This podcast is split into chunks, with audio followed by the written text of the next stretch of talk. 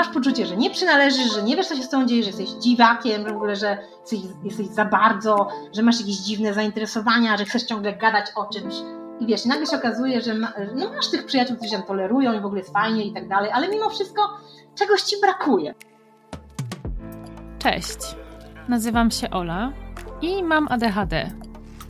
A w tym podcaście rozmawiam z innymi kobietami, choć nie tylko, o naszej neuroróżnorodności, drodze do diagnozy i życiu przed nią i po niej.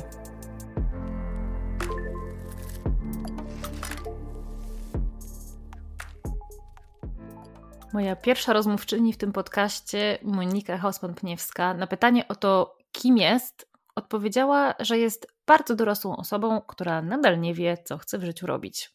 I dzisiejsza rozmowa jest bardzo o tym, czyli o szukaniu siebie i swojej ścieżki zawodowej. To temat, który często wraca w naszych adechadowych życiach jak bumerang. Niewiele znam adechadówek, które przez większość swojego zawodowego życia trzymałyby się raz obranej ścieżki. Świetnym przykładem tego jest moja dzisiejsza gościni, Dorota Głuszek, która z pasją i wieloma szczegółami opowiedziała mi swoją życiową historię. Dorota szukała siebie przez ponad 40 lat, ale dopiero dzięki diagnozie ADHD zrozumiała, że tak naprawdę, zamiast wsłuchać się w siebie, podążała drogą, którą wytyczali jej inni. Moja rozmówczyni jest z wykształcenia psycholożką, trenerką i psychoterapeutką. Na psychologię trafiła bardziej przypadkiem niż z pasji. Jako psychoterapeutka w zasadzie nigdy nie pracowała, a trenerką została głównie dlatego, że czuła, że psychoterapia jednak nie jest dla niej. Następnie blisko 10 lat prowadziła pracownię The Art, w której zajmowała się głównie fotografią.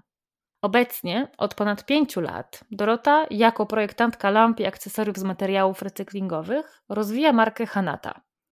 Pasjonuje się recykling designem i samą istotą tworzenia. Interesuje ją też filozofia wschodu, szczególnie buddyzm. Zdarza jej się także prowadzić warsztaty z kobiecej kreatywności. Dorota kocha gotować dla przyjaciół i spędzać czas nad morzem. Mieszka w Józefosławiu z mężem i dwiema córkami. Uwielbia śpiewać i tańczyć, o czym zresztą wspomina w naszej rozmowie jako sposobie na regulowanie emocji. I kto wie, może za kilka lat to w tych obszarach będzie się realizować. Poza tym chciałabym podziękować wszystkim osobom, które zdecydowały się do tej pory wesprzeć mnie i postawić mi wirtualną kawę. To dzięki Wam mogę dbać o to, żeby to, co robię, było robione na wyższym poziomie. A jeśli chciałybyście, chcielibyście mnie wesprzeć, to możecie to zrobić klikając w link, który widnieje na dole opisu tego odcinka albo w opisie profilu na moich socialach. No i już bez przedłużania, zapraszam Was do wysłuchania tej rozmowy. Cześć Dorota. Cześć Ola. Udało się, udało się po 40 minutach prób. Ach, proszę cię, proszę cię, musiałaś mówić ile czasu to zajmowało. No jesteś, jesteśmy, jesteśmy. Słychać nas y, i widać. Y, Myślę, że słuchają tego osoby tak ogarnięte jak my, doskonale zrozumieją, ile to trwało i dlaczego. Na to liczę, na to liczę. Mam do ciebie całe mnóstwo pytań. W ogóle bardzo cieszy mnie to, że mm, po pierwsze sama do mnie napisałaś, tak jak przed chwilą już o tym zdążyłyśmy przez chwilę porozmawiać. Ale po drugie, yy, znaczy tak, po pierwsze cieszy mnie to, że, że w ogóle napisałaś, a po drugie to, że po raz kolejny mam okazję rozmawiać z kobietą po czterdziestce. Bo jak sama zauważyłaś na pewno, yy, raczej te dziewczyny, z którymi rozmawiałam do tej pory są tak w, w okolicach 30, niektóre młodsze. Tak, 30 plus. Tak. tak, a mnie zawsze bardzo cieszy ta perspektywa trochę bardziej dojrzała, bo no bo jednak trochę inaczej jest żyć z tym, z tą niewiedzą przez 10 dodatkowych lat. Tak, I w takim późnym wieku do, dojść do tego, co tam się przez, przez całe to życie działo. Więc jestem bardzo ciekawa Twojej historii ze wszystkimi szczegółami. To prawda, tak. To jakby. Yy, rzeczywiście w Twoim podcaście jest większość dziewczyn, które mają 30, plus, ale to też jest ciekawe, bo ja też słuchając go, yy, słucham historii dziewczyn, które są 10, około 10 lat ode mnie młodsze i też z ciekawością yy, słucham ich perspektywy, ale też zaczęły się u Ciebie pojawiać dziewczyny po 40 i też to też jest niesamowite. Faktycznie trochę inaczej podchodzisz do tematu swojego, swojej diagnozy, no bo po prostu jesteś w innym kontekście no głównie. Głównie chodzi o dzieci tak. i jakby i ten czas, który upłynął i powiedzmy sobie jest, no, moim zdaniem towarzyszą tu też inne emocje. No ja e, mam taką rocznicę teraz, rok temu e, zostałam zdiagnozowana i, mm, i ten rok dał mi e, takie poczucie, no też tu pytasz, czy dziewczyny przeżyły, przeżyły już żałobę, czy się już pogodziły z tematem, mhm. to wydaje mi się, że to już było na tyle dużo czasu, że ja sobie rzeczywiście już nauczyłam się żyć w tym poczuciu, że wiem. Natomiast rzeczywiście E, ta droga do diagnozy e, była drogą długą, wyboistą i obfitującą w, wyczerpanie, powiedziałabym. Jestem e, taką, takim przypadkiem, który od zawsze interesował się sprawami rozwoju osobistego i jakoś tak zastanawiam się, co ci powiem na początek, ale chodziło mi bardziej o to, że ja zawsze szukałam takiej no, spokoju w życiu. Tak, y, to, pamiętam już tak świadome takie próby czy medytacji, czy szukania jakichś takich książek dotyczących tego, jak e, osiągnąć spokój. Mhm. I tak właśnie zastanawiałam się, czy tylko ja tego potrzebuję, czy ten spokój to jest jakaś taka rzecz, której, do której każdy y, dąży, czy to tylko ja mam takie, że ja, że ja się potrzebuję bardziej uspokajać. I, mm, i to była jakby taka jedna, taki jeden, y, taka, jed, taka jedna ścieżka. Co ze mną jest nie tak, że ja jestem taka, że ja się tak potrzebuję uspokoić. E, czyli zaczęłam myśleć o medytacji, trochę ćwiczyłam jogę, szukałam różnych takich, e, zagłębiałam się w takie lektury y, dotyczące filozofii wschodu, właśnie głównie dotyczące takiego głównie do wyciszania umysłu, jakby docierania do tego sedna, czyli jakby takie klimaty teraz bardzo popularne, czyli mindfulness i medytacja. A ja wtedy już y, na poziomie liceum się jakoś tak strasznie tak zagłębiałam ten treść i myślę sobie, Boże, no po prostu chcę takiej książki, która jest esencją i trafiłam na taką książkę medytacja, bardzo prostą i ona też była takim jakby, mm, no tak traktowałam to jako takie, wiesz, no fajna, fajna zajawka, no lubiłam te tematy, e, więc szłam tą drogą. Natomiast ja rzeczywiście zawsze e, zastanawiałam się, co jest ze mną nie tak i jak, e, dlaczego ja mam, dlaczego mi pewne rzeczy przychodzą trudniej. Zaraz o tym opowiem.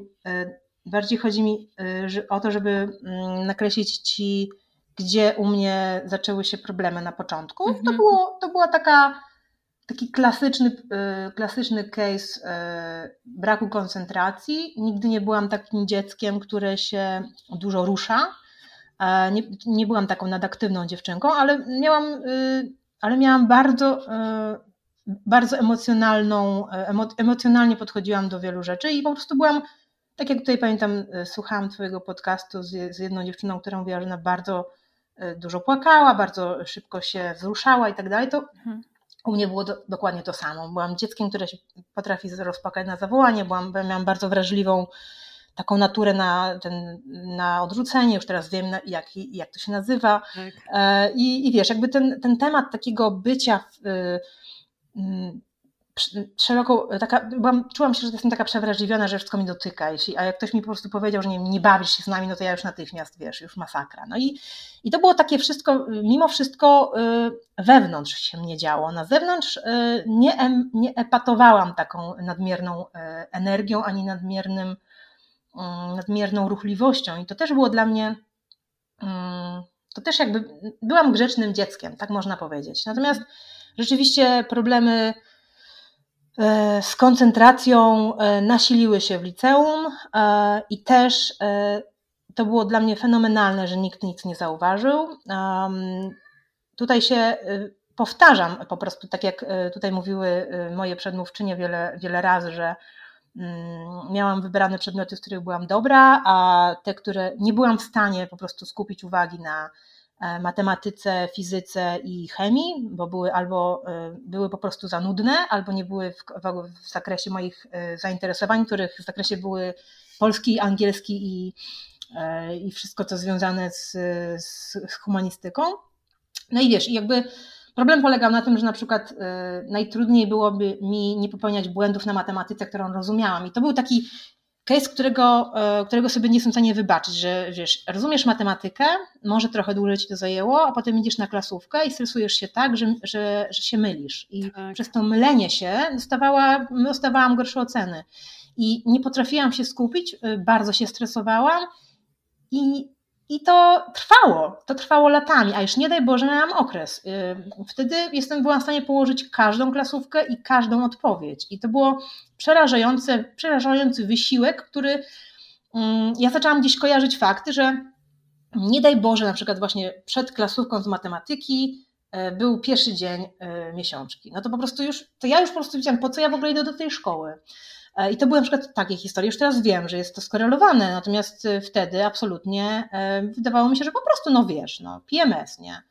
Albo po prostu, wiesz, no hormony ci skaczą, albo coś takiego. No, mhm. natomiast najważniejsze dla mnie było to, że ta, ten brak koncentracji był, ja go, ja go kojarzyłam z, z, z, emocjami, że po prostu u mnie siadała koncentracja w momencie, kiedy ja się zaczęłam bardzo denerwować. I nie kojarzyłam, że ja się denerwuję, dlatego, bo tak mam, bo jestem wrażliwa, a a ten brak koncentracji to jest jakby kolejny krok. Natomiast rzeczywiście ta wrażliwość była, e, no teraz jak sobie pomyślę, no to ja nie wiem jakim cudem ja w ogóle i właściwie poradziłam sobie sama, w sensie, że nie, nie korzystałam z żadnej pomocy psychologicznej, no byłam może ze dwa razy u psychologa, ale tak jakoś do skoku, bo a tak po prostu raz sobie poszłam, coś tam powiedziałam i pani psycholog powiedziała mi, że ona tutaj nie widzi żadnego problemu, ponieważ głównie mówiłam o jakiejś mojej zawiedzionej miłości. I to jest też tak, że ja miałam taki, już teraz jak sobie myślę, że to był taki special interest, że, że ja po prostu musiałam być zakochana i ty, wiesz, i te, jakby przelewać te uczucia. I to było coś takie niesamowite. Jak sobie o te, teraz o, o, tym myślę i o sobie wtedy, to ja, od, to ja nie pamiętam czasu, kiedy nie miałam jakiejś platonicznej miłości. I to była taka moja zajaweczka. Wiesz co, teraz, teraz tak o tym powiedziałaś, to pomyślałam sobie, Jezu, tak, ja też tak miałam. Ja zawsze byłam e, zakochana, najczęściej nieszczęśliwie. Tak, tak. I to było takie, wiesz, to było intensywne, to było w pamiętniku, to były sny, to były, wiesz, opowiadania, to było takie, to była taka historia, którą ja miałam, taka, taka moja zajaweczka. I to, i, i to y, po prostu y, mnie jakby wypełniało mi moją głowę, moje emocje, mój czas, jakoś pewnie.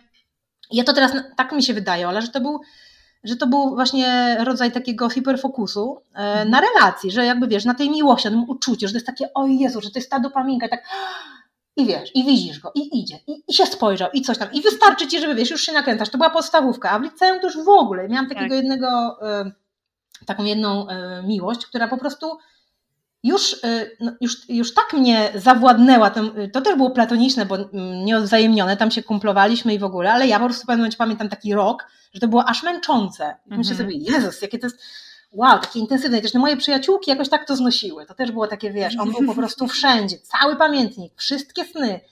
I ja w tym wszystkim taka, wiesz, taka, taka wypełniona tą aurą, tej po prostu tego, to było masakra. I jeszcze do tego dochodziła, wiesz, normalna aktywność y, szkolna, nie? I to okay. też, i, i, też sobie myślę, że to było wszystko, ja bym nie powtórzyłabym tego, po prostu dziękuję. To już było, wiesz, niesamowicie zamknięty rozdział, ale jak tak sobie o tym myślę, o sobie teraz z czułością taką z przeszłości, to, mm, to powiem Ci, że gdybym wiedziała, że na przykład jestem osobą e, z ADHD, to pewnie bym tym inaczej zarządziła.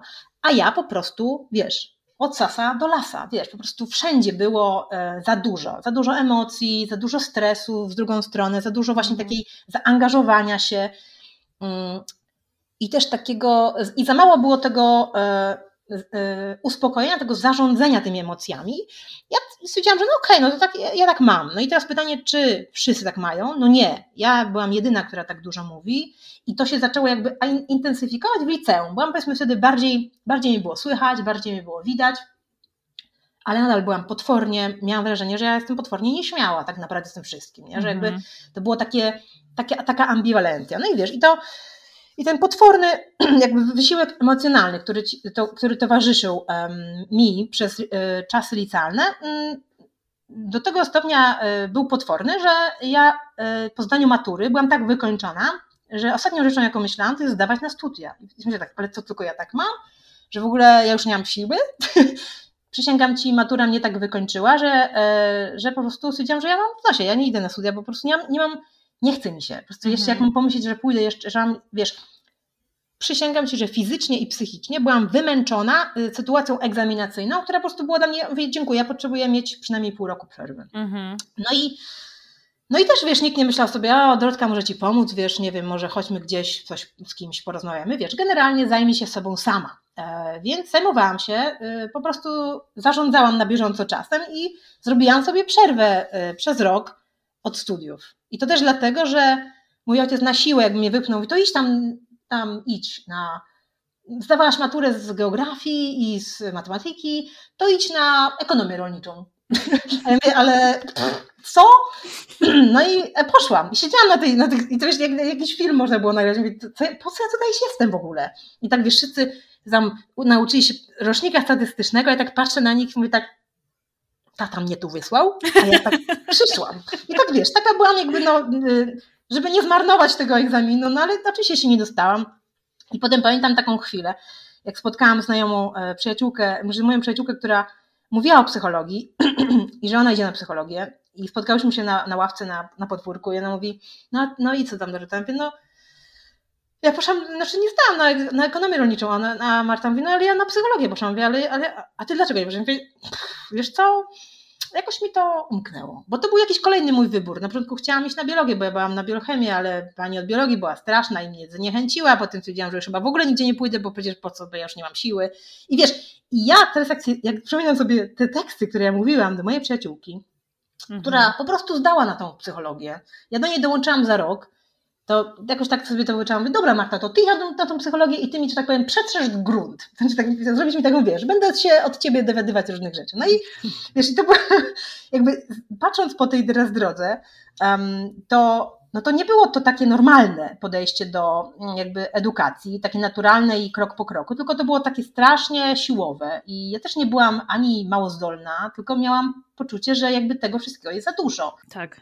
No ale nieważne, to jakby inna sprawa, że ten ogólnie jak to w ogóle jest, wiesz, yy, sprawa taka, że poszłam, bo musiałam, a jakbym mogła, to bym zmieniła to i poszłabym gdzie indziej. W związku z tym, tam gdzie pewnie była, czułabym się naturalnie, swobodnie, czyli do szkoły plastycznej, e, ponieważ to jest moja naturalna skłonność, e, o której, no, o której nie wiedziałam i, i oczywiście okazało się, że pewnie bym poszła, gdybym, nie wiem, miała większą siłę przebicia albo, nie wiem, przekonałabym rodziców. No to, to, to była y, gruba, że tak powiem, historia pomyłkowa. No ale powiedzmy sobie, że ten ogólniak był takim, musisz do ogólniaka. To też było straszne i też absolutnie nie chcę tego zrobić moim dzieciom. I to, mhm. i to mi pokazało, że, że jest to, y, że, że że, nie, że, że ma znaczenie, w, jakim, w jakiej przestrzeni się znajdujesz, takiej edukacyjnej, która jest dla ciebie jakaś przyjazna. I pamiętam, y, pamiętam moment, kiedy byłam, wyobraź sobie, zagrożona z matematyki, co było dla mnie jakąś totalną porażką. Co myślę, jak to ja zagrożona z matematyki? Że to wszystko rozumiem.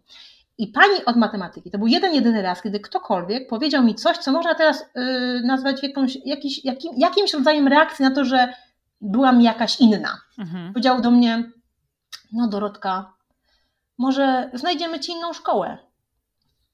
Ja myślę, jak to, jak, to, jak to inną szkołę? W ogóle to było takie, wiesz co, usłyszeć coś takiego, ona mi tak sobie pamiętam przytuliła, mówię, to znajdziemy ci może inną szkołę. Myślę tak, jaką inną szkołę? W ogóle, co, co, o czym ona w ogóle mówi? Mm -hmm. Wiesz, nie to, że na przykład, chodź może do, do, do szkolnego psychologa, może na przykład, czy masz jakieś problemy, czy co, nie możesz się skoncentrować? Nic. Zero. Po prostu. Wyślemy cię do innej parafii. Tak, dokładnie tak. I to było takie, zamieciemy ten, y, ten temat pod dywan. I powiem ci, mhm. że ja też się pięknie w tym wszystkim maskowałam. Ja się no. bałam powiedzieć komukolwiek, że jest coś ze mną nie tak, że ja się czuję dziwnie, że jest mi. Y, że ja nie, że to jest jakieś dziwne, że ja nie rozumiem tej matematyki, znaczy ja rozumiem, ale że nie mogę się skupić, że na przykład z fizyką jest coś nie tak, że że to jest fantastyczna wiedza, którą chciałabym pojąć, a może na przykład mówić do mnie trzeba inaczej, albo na przykład inna, innym sposobem, może nie tak przerażającym, jak mówi pani od, od e, fizyki, która była przerażająca. I wiesz, jakby czułam, e, że jest za dużo, e, że jest za dużo, za dużo jakby, a potem jakoś pomyślałam sobie, że tak powinno, że tak po prostu jest w liceum, wiesz, że tak, wszyscy, tak. wszyscy cierpimy, no, w sensie, że wiesz, i powiem ci, że że, tak nie, że to nie jest tak, że wszyscy y, przeżywają takie emocje, ale ja mam, mm, jakby patrzyłam na siebie, znaczy na innych, jakby swoim, przez swój pryzmat, że mhm. dobrze, że jestem w tej mojej klasie, w sumie lubiłam tych ludzi i taką, wiesz, miałam wrażenie, że myślę sobie, kurde, dobra, nieważne, no, ale, ale daję radę, no ciągniemy ten temat. Nie? Jakby to, I to było tak wysiłkowe, Ola, że jak, jak ta matura nastała, to ja się czułam, jakbym po prostu, mm, jakbym zdobyła najwyższy szczyt w ogóle, w ogóle no, no osiągnęła w ogóle wyżyny totalne. Sobie myślę, mhm. Boże, przecież to jest, przecież to jest taki wysiłek, żeby wiesz, jakby czułam właściwie takie, takie poczucie, że mówię, dajcie wy mi już święty spokój, no ale no nie no, maturę trzeba zdać. No i wiesz, i wyglądało to y, w taki sposób, że ja się po prostu jakoś systemem prześliznęłam przez to liceum y, i stwierdziłam sobie, że to i tak jest już bardzo dużo, więc te studia to już w ogóle są mi na grzyba, ja już nawet nie wiem, gdzie chcę iść, już nie wiem, już zapomniałam w ogóle o wszystkich studiach artystycznych, zapomniałam o, biologia już była, y, wiesz, biologię już zagrzebałam w ogóle w, w gruzach, bo pani od biologii była jakimś w ogóle potworem. E, psychologia to w ogóle już, no dobra, wiesz, moja kochana psychologia była tak, no dobra, już pójdę sobie, no pójdę sobie, no, no, no, no niech już będzie, no dobra. No i, i siłą rzeczy wyobraź sobie, e, na tą psychologię dzienną e, się nie dostałam, ponieważ była, było bardzo mało miejsc i olimpijczycy zajęli prawie wszystkie, tak. więc jakby ja, tak. wiesz, jakby była wtedy taka, taka historia, więc poszłam na wieczorowe i to też było bardzo ciekawe zjawisko, ponieważ na tych wieczorowych studiach mm, znaczy no, studiowałam od popołudnia do wieczora i w związku z tym ten czas, kiedy ten, ten wiesz, y, mój ojciec wtedy powiedział mi, dobra, ale rozumiesz, musisz iść do pracy. No i no wyobraź sobie, że ja chodziłam do pracy i do 14.30, a potem od 15.30 do 20.30 zapieprzałam na studia. Nie było mnie po prostu cały dzień w domu e, i po prostu jakoś tak, wyobraź sobie, w ogóle bez problemu. W sensie to było tak, że ja wiesz, u, uczyłam się w pracy, yy, potem wiesz, jakby odrabiałam na przykład lekcje, yy, wiesz, jakieś, pisałam jakieś eseje, w ogóle jakieś historie. Jak ja sobie o tym pomyślę, to myślę, Boże, jak to w ogóle, wiesz, i, i studia były bez problemu, nie miałam żadnych poprawek, nie miałam żadnych w ogóle nic. Mhm. E, I historia wyglądała tak, że y, ja te studia spokojnie zrobiłam, tak jak trzeba, ale z poczucia, że w ogóle po co ja tutaj jestem w tych studiach? Właściwie się zastanawiam, hmm, no dobra. I tak mi się tak, na trzecim roku trzeba wybrać specjalizację. I mój kolega mm, mówi do mnie, no i co, wybrałaś coś? Ja mówię, no ta, która mnie interesuje, nie jest dostępna, bo to była środowiskowa, znaczy psychologia rozwoju osobowości jeszcze nie była, nie, nie była dostępna dla studentów wieczorowych, co było jakimś w ogóle obciachem. No i sobie, nie wiem, nie. A on mówi, to chodź ze mną, chodź ze mną na stosowaną społeczną. Wie, ale Marcin, no, wiesz, HR-y, PR-y, wiesz, tam badania i tak dalej. No i poszłam, poszłam, dlatego mnie kolega poprosił. A właściwie to taka byłam, wiesz, tak sobie się tak... Mówię, dobra Marcin, dobra, chodź, chodź, będzie fajnie, Julita, będzie Anka, wiesz, i generalnie dalej się jakby ślizga, ślizgałam przez te, e, przez tą strasznie nudną specjalizację, ale ona już jakoś przynajmniej była jakaś taka ramowa, wiesz, ona ci jakoś tam to była taka konkretna wiedza i wiedziałam, tak. że, już będę, że już będę mogła wtedy pójść na przykład właśnie pracować w tym y, HR-ze na przykład, albo robić te badania, albo zajmować się y, rzeczami w okolicach organizacji. No i, i tak sobie myślałam, mmm, spoko, spoko. I tak wiesz, ta moja artystyczna dusza, ten w ogóle, ten mój, ten mój, ten, te, zajawki dotyczące wszystkiego innego niż ten profil specjalizacji, ujawniały się w fakultetach. Ja miałam fakultety tak od czapy, wszyscy brali, wiesz, takie do, dopełnienie tego tam, brali, wiesz, jaki już HR, to HR coś tam, a ja brałam sobie, wiesz, psychologia i mitologia śmierci, albo narkotyki i człowiek. Jakby jechałam po prostu zupełnie od czapy i wiesz, nie to, że ja po prostu byłam świadoma tego, że jakby robię to, nie wiem, jakoś tak y, że to tak nie powinno być. Ja, po prostu musiałam sobie jakoś urozmaicić tą nudną specjalizację. Jakby nie było to dla mnie możliwe, żeby iść jakby nudnym trybem, gdzie wszystkie moje koleżanki już właśnie były zdecydowane, że one już będą, one już się widzą w tych korporacjach, a ja myślę sobie, to przez Marcina. No i, no i jakoś, uda, jakoś sobie, udało się, um, udało się w ogóle pisać pracę magisterską pod kom, kompletnie inny, na kompletnie inny temat. I to też jakby było, to też właśnie mówi mi o mnie, że jakby Y, ja się upewniłam, czy ja muszę pisać pracę magisterską, e, która jest związana z kierunkiem mojej specjalizacji. Okazało się, że nie. Więc jakby stwierdziłam, no to luz, no to, no to w takim razie muszę sobie wybrać promotora. I tak sobie myślę, hmm, jakoś to muszę ogarnąć, bo ja już wtedy właśnie zaczęłam pracować w SWPS-ie. W ogóle sobie miałam psychologię z każdej strony, w sensie SWPS wtedy dopiero się zaczynał y, tworzyć, to był 90 tam, y, pod koniec 90, 90 lat i więc miałam taką nie, niebywałą przyjemność obcować z ludźmi, którzy już no, w większości w ogóle nie żyją.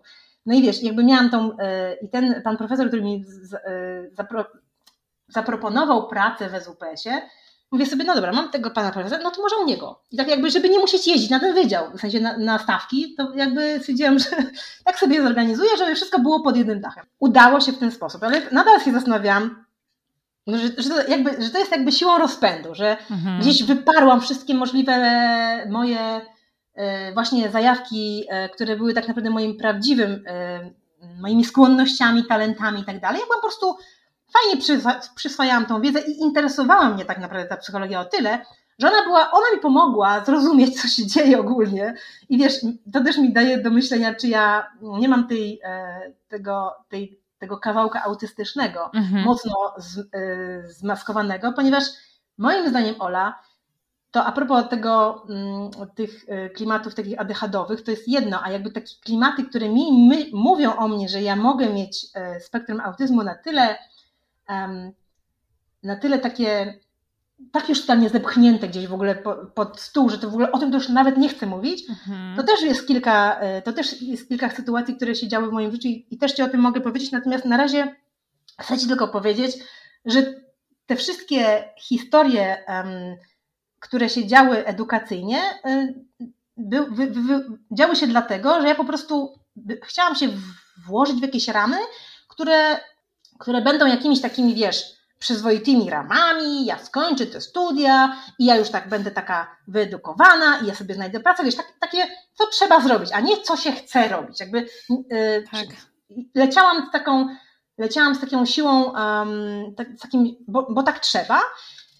No i to nie było dobre, ponieważ w pewnym momencie e, zaczęło mi to nie wystarczać. I pomyślę sobie, że kurde, przecież ja tego w ogóle nie chcę. Zaczęło być, zaczęło być coraz, e, zaczęło, zaczęłam nie czuć e, się jakby adekwatnie. Myślę sobie, kurde, ale po, ja nie chcę pracować tutaj, ja nie chcę tego robić, ja nie chcę tego robić. Wiesz, otwierały ci się przestrzenie i nagle myślisz sobie, kurde, ja tam w ogóle nie chcę wejść. Mm-hmm, I to jest jakby, mhm. to jest jakby, to było dla mnie takim zastanawiające bardzo, a propos tego poczucia, że się nie wiesz, że ty nie należysz nigdzie, że jakby ty się nie możesz odnaleźć, że jakby czujesz się jak dziwadło, to ja miałam takie wrażenie, że zobacz, studiuję na, na, na Wydziale Psychologii Uniwersytetu Warszawskiego, pracuję w SWPS-ie, gdzie wiesz, na czołowej y, psychologicznej niepaństwowej uczelni w Warszawie. Mm, mam tak naprawdę wszystko, co chcę. E, dostaję propozycję, żeby pracować e, jako wykładowca. Pytają się mnie profesorzy, czy, profesorowie, czy będę robić doktorat, a ja tak stoję i się zastanawiam, co mam powiedzieć uroczej pani profesor, że nie chcę?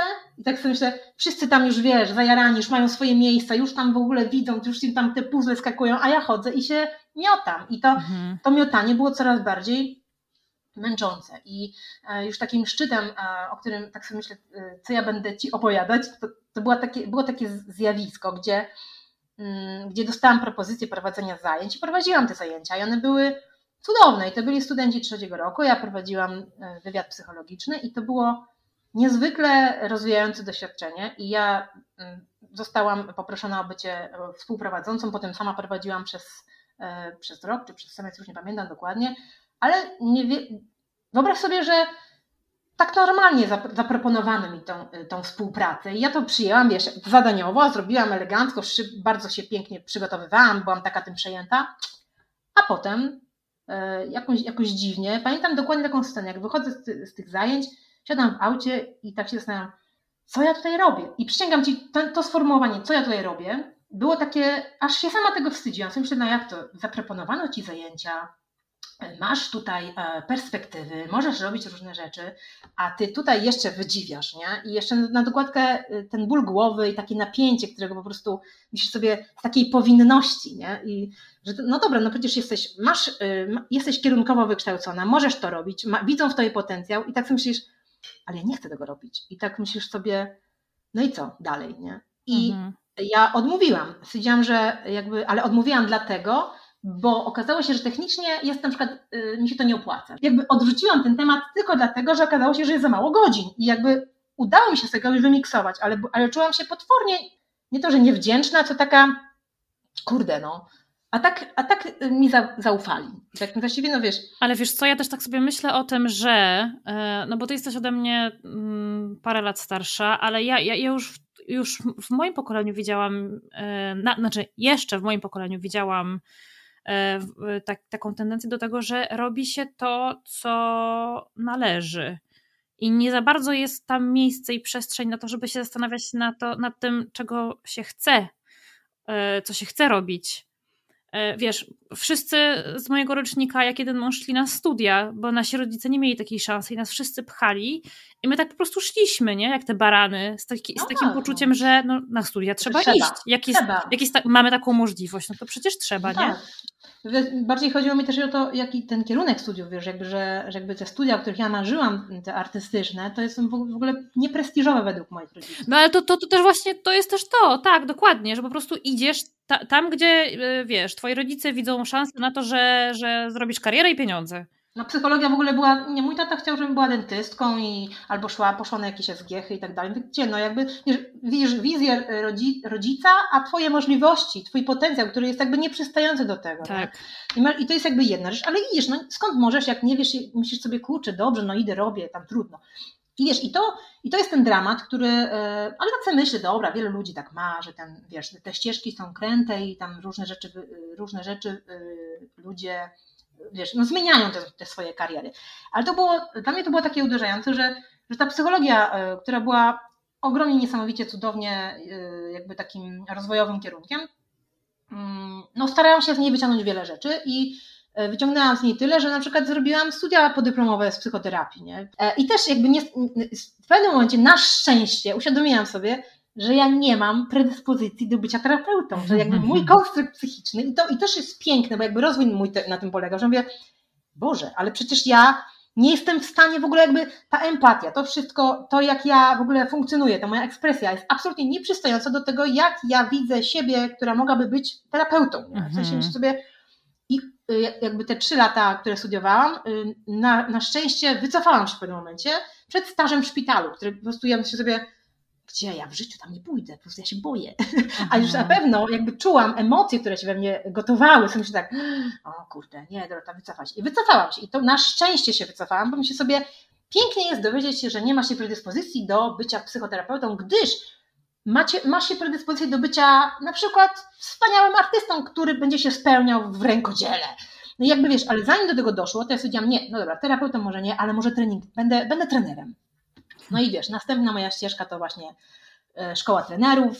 Po prostu, jeśli tak, tak sobie pomyślisz, jak myślisz sobie, no dobra, tutaj no może nie, ale może tu. I tak wiesz, wszędzie, gdzie się nie, że tak powiem, wkładałam, to jakby starałam się wyciągnąć 100%. I potem nagle się okazuje, że ja w ogóle jakby czuję, że no, to CV się powiększa, że ja robię różne rzeczy, mm -hmm. wiesz, tym mhm. zapraszana do różnych projektów, wiesz, i tak sobie myślę, ale po co ja to robię? I wiesz, i nadal znak zapytania nad głową, nie? I myślisz sobie, kurde, coś jest nie tak, coś tu jest nie tak. I wiesz, nadal nie wiesz, co się z tobą dzieje, nie wiesz, że masz ADHD, w ogóle tylko myślisz sobie, dobra, no, no taka jestem, mam temperament, o, to było jakby po tatusiu. A mój ojciec po prostu to jest płynne ADHD, to jest, to jest wzorcowe ADHD, niezdiagnozowane sewer pod Paryżem, po prostu jest człowiek, który jest emanancją ADHD. Biedny, biedny, że tak powiem, dlatego, bo dopiero ja mu powiedziałam ostatnio, że wiesz co, spokojnie, masz, masz tylko ADHD.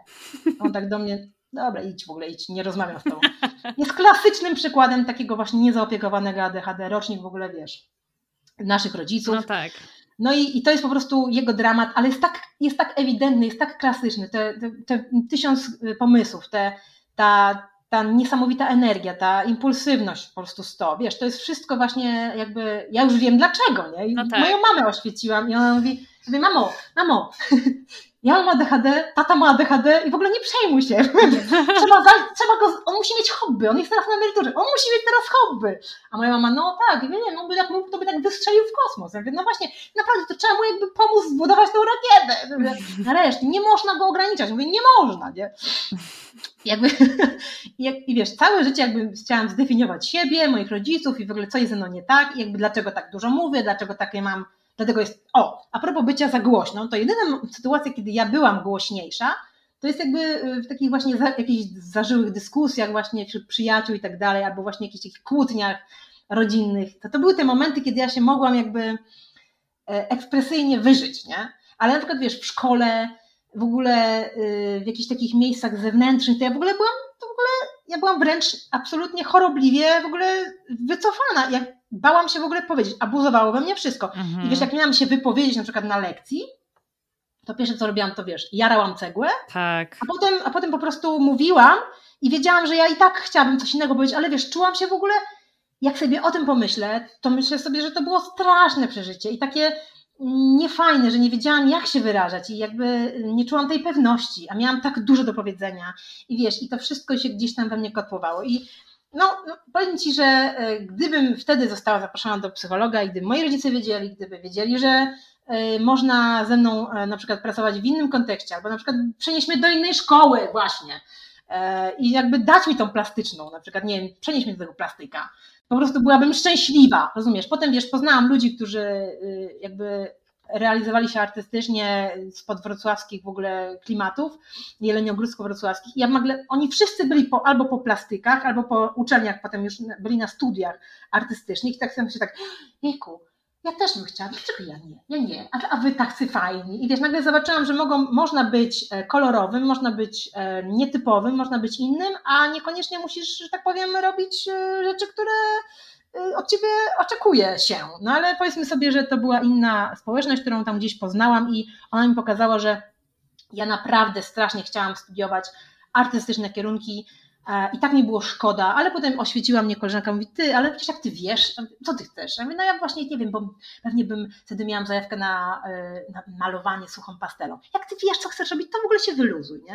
Ja mówię, no ja wiem. I tak teraz wiem, nie? Za, za, no to dobrze, bo wiesz, uczelnia artystyczna jest dla tych, którzy nie wiedzą, wie? ale nie o to chodzi, chodzi o taką przynależność, że wiesz, o taką społeczność, że wiesz, że nie masz tego syndromu oszusta albo tego, że nie wiem, nie przynależysz, nie masz tych wszystkich kolegów, którzy są artystyczni, bo ja mam po prostu kolegów psychologów, no. Mm. w związku z tym, jeśli mnie się ktoś pyta, czy ja czy ja jakby mam y, znajomych z branży, na przykład teraz y, zajmuję się designem od czterech lat, to ja po prostu jestem wielkim samotnikiem, próbuję się gdzieś, wiesz, określić w jakieś, moją, jakąś przestrzeń, gdzie, gdzie chciałabym należeć. Okazuje się, że chyba jednak y, po prostu jestem samo, samo, samowystarczalna, bo właściwie, ja właściwie nie potrzebuję tego towarzystwa, do którego się na siłę gdzieś wpycham i to też jest ciekawe. No i tak wiesz, masz poczucie, że nie przynależysz, że nie wiesz, co się z tobą dzieje, że jesteś dziwakiem, że w ogóle, że jesteś, jesteś za bardzo, że masz jakieś dziwne zainteresowania, że chcesz ciągle gadać o czymś. I wiesz, nagle się okazuje, że ma, no masz tych przyjaciół, którzy się tolerują i w ogóle jest fajnie i tak dalej, ale mimo wszystko czegoś ci brakuje. I tak sobie myślisz, kurde, czy ja kiedykolwiek w ogóle z, czy ja kiedykolwiek uzyskam satysfakcję? No i wiesz, i, i potem e, i to jest taka burzliwa moja przeszłość, o której jakby, e, która nic, nie, e, nic mi nie oświeciła, jeśli chodzi o moje ADHD. I, I tak naprawdę pierwsza jaskółka pierwsza jaskółka takiej świadomości na ten temat pojawiła się wtedy, kiedy mm, szczęśliwie zostałam matką i, mm, i, to, i ta cała sytuacja, która się działa kiedyś, w ogóle przestała mieć znaczenie. Te, całe, te wszystkie rzeczy, które się wiesz, zadziewają e, przed e, posiadaniem dzieci, e, jest, są zamkniętą księgą, są jakby odcięte grubą kreską. I zaczęła się rzeczywistość, której kompletnie nie ogarniałam. I to też było bardzo ciekawe, że jakby nagle się pojawia coś, o czym pragnęłaś, marzyłaś i w ogóle zaplanowałam sobie to jako projekt, bo z moim mężem mieliśmy, wiesz, ideę fix, w ogóle wow, dzieci, super, w ogóle miejmy dzieci. Bardzo chcieliśmy mieć te dzieci, ale jak je mm, wychowywać i jak się odnaleźć w tej sytuacji dzieciowej, to było, to było przerażające doświadczenie, jeśli chodzi o jedno słowo mi na, chodzi, wiesz, y, w przestrzeń y, przed oczami, po prostu bez przerwy byłam overwhelmed i w ogóle exhausted. I to są dwa słowa angielskie, które ciągle mi się, mam takie, wiesz, bez przerwy jest po prostu masakra.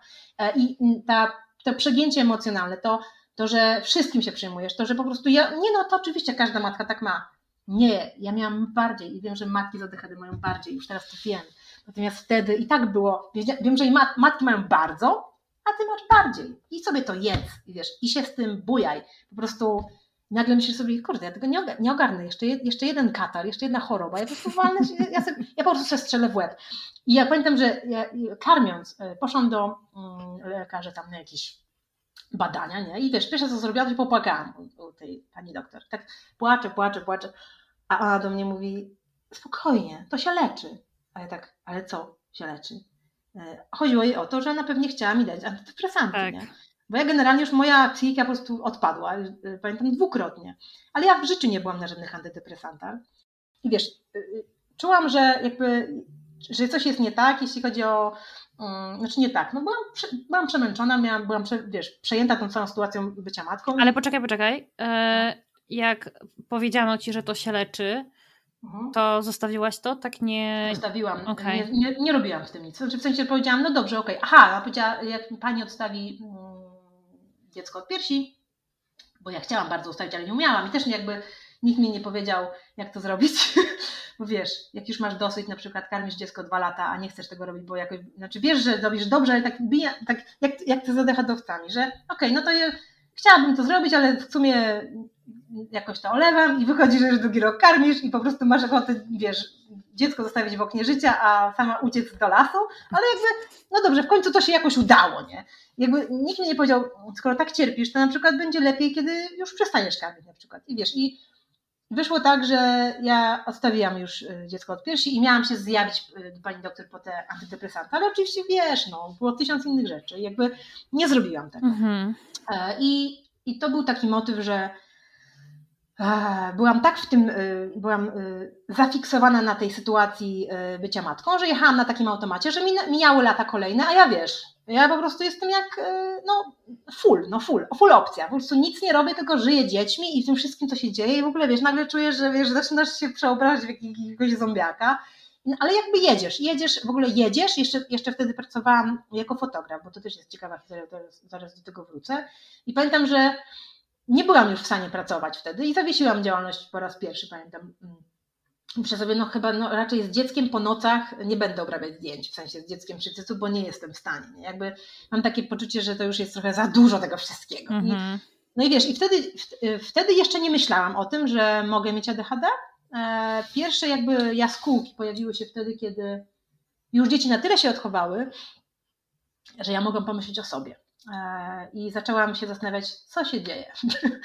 E, szczęśliwie się przeprowadziłam, e, przeprowadziliśmy się do, do miejsca, w którym teraz mieszkam i, i wiesz, organizując sobie przestrzeń, zaczęłam myśleć o tym, jak ja się w tym wszystkim czuję i to, no, to się stało dopiero później, bo dzieci wtedy jeszcze były małe, się przeprowadziliśmy, ale tak jakieś trzy lata później mniej więcej znaczy, zaczęłam mieć tak na tyle w głowie przestrzeni, że zaczęłam, wiesz, percepować swoją kondycję, że no to co się teraz z tobą dzieje? Czy na przykład, co ty teraz, co, co ty teraz czujesz, nie? Czy ty masz teraz depresję, czy ty jesteś teraz, masz stany lękowe, co się dzieje, nie?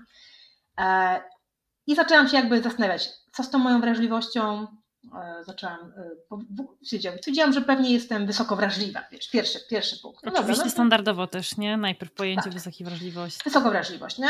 Potem, wiesz, jakby też mnie, jakby kluczem było to, dlaczego ja się tak zajmuję tak wieloma rzeczami, i czy to jest dobrze. W sensie wiesz, że jakby mam tyle tych zainteresowań, mam takie różne zajawki i ja powinnam się już wiesz, skanalizować, wiesz, określić. Mój mąż jest inżynierem lotnictwa.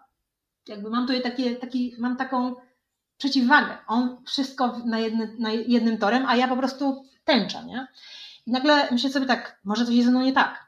Yy, I zaczęłam czytać o, yy, o takiej multi, takim, o, o ludziach, którzy są, mają wiele zainteresowań i że to jest ok. W sensie, że jest, taka, jest taki TEDx, taka, y, taką laską, która mówi, że słuchajcie, to jest dobrze, że macie jakby, wielo, jakby wielowymiarowość tak zwana, że możesz jakby jechać na trzy baty, no po prostu. Mhm. Tak, aleluja. Wiesz, jakby zaczęłam się jakby y, wtórnie, znaczy znowu zaczęłam y, zajawkować się tym, co się ze mną teraz dzieje, bo dzieci były na tyle już spoko, że ja już nie miałam tego fiksum na nie i wiesz, i zaczęłam właśnie ta myślę sobie, no dobra, że, że to jest ok, że ja jestem tak zorientowana na kilka rzeczy, nie? Bo, mhm. na, bo, no bo, no bo jakoś tak chciałam się wtłoczyć w tą jedną główną, e, żeby się w końcu zdecydować, czy to, czy to, czy to i zacząć jakby iść tym torem totalnie. Myślę sobie, ale przecież skoro ja ciągle widzę siebie w jakoś roz, roz, tak powiem, w kilku wymiarach, to dlaczego Mm, dlaczego to jest, dlaczego ja mam się, wiesz, jakby nagle zjednowymiarowić? No i zaczęłam, szukałam dowodów, że to jest okej, okay, no i znalazłam. I to, jest, i, i tu też się jakby cieszyłam z tego powodu, ale potem myślę sobie, dobra, ale o co chodzi z tym moim poczuciem takiego odczuwania za bardzo? Pomyślałam sobie, że wiesz, i, i yy, że jakby cały czas kminiłam na temat siebie, w sensie, że nareszcie mam czas, muszę, muszę nadrobić zaległości. Nie podoba mi się to, co czuję, czuję się jakby, czuję się za bardzo, czyli jakby wiesz, miałam te, te klimaty, że że tak przeżywałam te moje dzieci, że jakby, że każda choroba, że każdy, wiesz, niepokój, który mi się y, zaczął włączać, y, myślę sobie, zaczęłam się, wiesz, bać latać samolotem, wiesz, to też jakby wszystko sobie zaczęłam tłumaczyć y, w kategoriach, że właśnie to jest to jest związane z tym, że teraz masz o, o, wiesz, dziecko jest twoją odpowiedzialnością i jakby teraz masz już, już, już jest kolejny byt, za który ty jesteś odpowiedzialna i to jest teraz coś innego i te emocje się jakoś tak, wiesz, już jakby nie żyjesz sama i żyjesz dla kogoś i tak dalej. To było jakby wytłumaczenie, dlaczego się boję latać samolotami. Mhm. Ale druga sprawa, że jestem jakby tak, wiesz, no pobudliwa, że jestem tak wrażliwa, że przejmuję się, że dziecko ma, wiesz, zapalenie płuc i ja już w ogóle odlatuję i tak dalej, to myślę, muszę coś zrobić, bo mam tego dosyć, po prostu jest to dla mnie męczące. Mhm. No i zaczęłam czytać e, o traumie. Pomyślałam sobie, że, że to na pewno e, deficyty z dzieciństwa i tak dalej, i tak dalej. Jakby ta, znalazłam świetną książkę e, o strachu ucieleśnionym, tak się nazywa, strach ucieleśniony i ona była dla mnie takim punktem wyjścia do tego, żeby mm, jakby koleś świetnie opisuje w ogóle tego, jak, to jak podchodzono do, do w ogóle klasyfikacji zaburzeń psychicznych i jak się nimi, jak, wiesz, jak jakby ewolucję w ogóle podejścia od lat tam 60. czy też wcześniejszych pokazuje, jak było kiepsko, jak zaczęło się, wiesz, jak się rozszerza myśl, wiesz, psychologiczno-psychiatryczna, mhm. że wiele rzeczy nie wiedziano i tak dalej. Fantastycznie taka edukacyjna w sumie książka, która właściwie, właściwie tyczy się traumy, ale on pokazuje, jak było ciężko w ogóle wiesz, uzyskać pomoc kiedyś i dlaczego, nie? On pokazuje, jak ten system y, zdrowotny, y, zdrowia psychicznego działał i jak się rozwijał i to było niesamowite. Wiesz, czytałam tą książkę, edukując się o tym, że teraz jest całkiem nieźle. On opisywał właśnie o różnych sposobach radzenia sobie z traumą, jakby wiesz, o na przykładzie ludzi, którzy przechodzili ciężkie traumy związane właśnie z jakimiś tragediami, e, wiesz, typu e, żołnierze, ale też mówił o mix traumach, o, o traumach dzieciństwa i tak dalej. Bardzo mnie to jakby E, uspokoiło, e, że dobrze, no w porządku. Mamy u podstaw pewne zasoby, które spowodowały, że teraz tak, że tak powiem, się czuję jak się czuję i to się da, da się to leczyć. Nie? Są różne fajne sposoby i super. On tam pokazywał, mówił, co działa, co nie działa, bardzo fajna książka, ogólnie to polecam. No i wiesz, ale to jakby o tej traumie, to myślę sobie spoko. No trauma to jest jakby jedno. E, ale i wtedy, już teraz, teraz Ci już nie powiem dokładnie, bo tak się zastanawiałam, że mam jakąś wyrwę w pamięci, co się stało pomiędzy tą książką o traumie, a, a motywem e, dotarcia do pierwszego podcastu o ADHD. Mhm. Nie wiem, gdzieś pewnie przy scrollowaniu, wiesz, było czy masz ADHD albo nie. A propos dzieci, moje dziecko według mnie na początku wydawało mi się bardzo, że ona jest autystyczna i też i, i tak jest według mnie. Natomiast y, ona, znaczy ten komponent ADHD jakby się uaktywnił bardziej e, później, natomiast na początku miała ten autystyczny klimat, że była taka właśnie wycofana, bardzo, bardzo szybko pewne rzeczy łapała, mhm. nie w ogóle nie, nie biegała za dziećmi i tak dalej, i tak dalej, tylko dzieci za nią. I bardzo się obawiałam przedszkola. Myślałam sobie, że ona sobie nie poradzi w tym przedszkolu, że ona nie, jakby nie, nie, nie zdobędzie jakby... Mm, nie będzie się przyjaźnić, wiesz, to było, ja, ja się po prostu obawiałam, powiedziałam, że, że, że według mnie ona jest e, autystyczna, mm -hmm. natomiast nie myślałam o ADHD i to było bardzo też ciekawe. Dołączyło mi się to ADHD w momencie, kiedy zobaczyłam, że ona generalnie się nie przestaje ruszać i ona, to jest dla mnie, to było takie, myślę, dobra.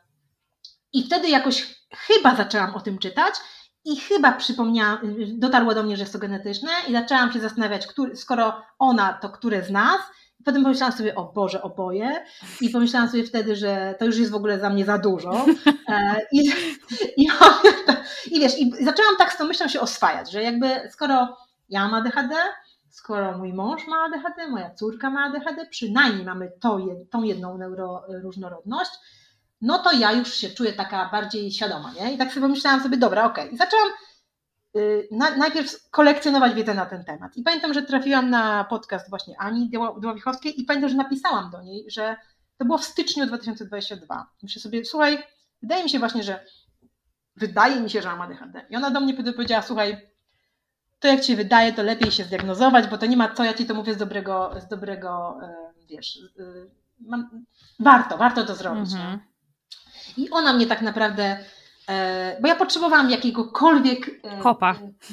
Wiesz, i osoby, która mnie zrozumie, no wiesz, że nie powie, co ty wymyślasz. Tak, nie? tak, tak, tak. Um, I to było takie dla mnie trochę wstydliwe i trochę takie, e, no właśnie, wstydliwe, no zwyczajnie. skoro przecież, przecież całe życie sobie radzisz, no to po co się będziesz teraz wychylać? Świetnie sobie radzisz, masz 45 lat i w ogóle o co ci chodzi, nie? A tu wiesz, dramat wewnętrzny, cały czas kminisz i tak dalej. Myślę sobie, już mam tego dość.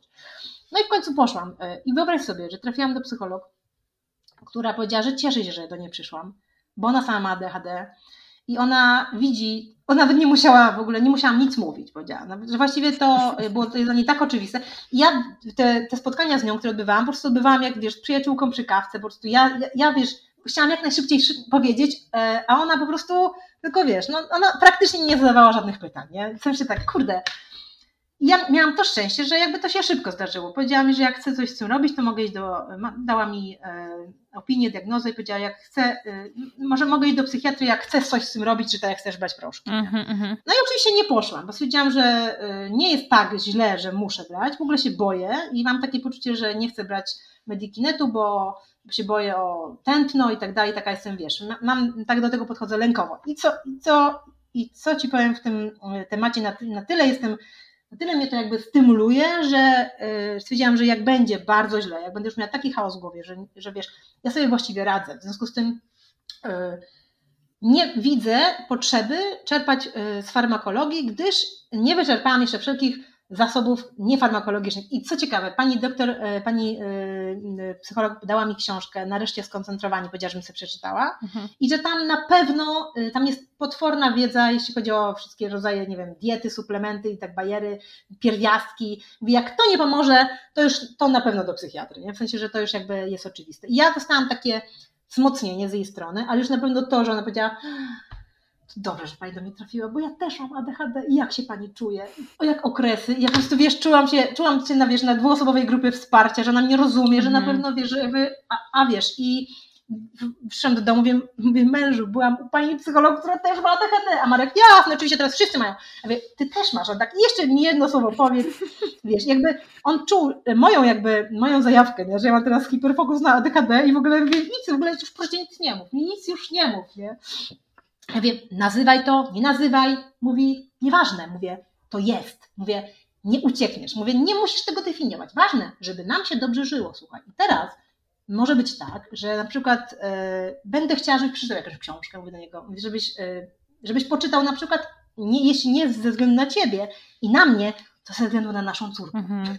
No i on właśnie jakby tym tropem idąc e, powiedział, że oczywiście mamy szereg lektur w domu, żebyś bardziej zrozumiał e, zachowanie swojego dziecka, bardzo Cię proszę, przeczytaj przynajmniej początek, e, nie wiem, posłuchaj tego podcastu, który Ci wysłałam, zobacz jak, e, jak to wygląda z punktu widzenia funkcjonowania z takim człowiekiem, z, taką, z, taką, z takim okablowaniem mózgu. I wiesz, i od słowa do słowa ja przestałam jakby, mm, jakby wyzwoliłam się z tego poczucia ulżyło mi, ale też jakby to było takie, też, też jedna e, dziewczyna u Ciebie użyła takiego słowa wyzwalające, no bo to było wyzwalające, ale z drugiej strony było takie zasmucające i też jest to standardowe. I ja to przeżyłam wszystko i zastanawiam się, mm, jak to będzie dalej wyglądało, jak będzie to funkcjonowało i jak, będzie, jak to będzie teraz wyglądało u mnie, czy ja się zmienię, czy moje maskowanie będzie się, wiesz, jakby z tym nie chciałam już się maskować. I... No i jak właśnie, bo, bo to często jest tak, że dostajemy diagnozę,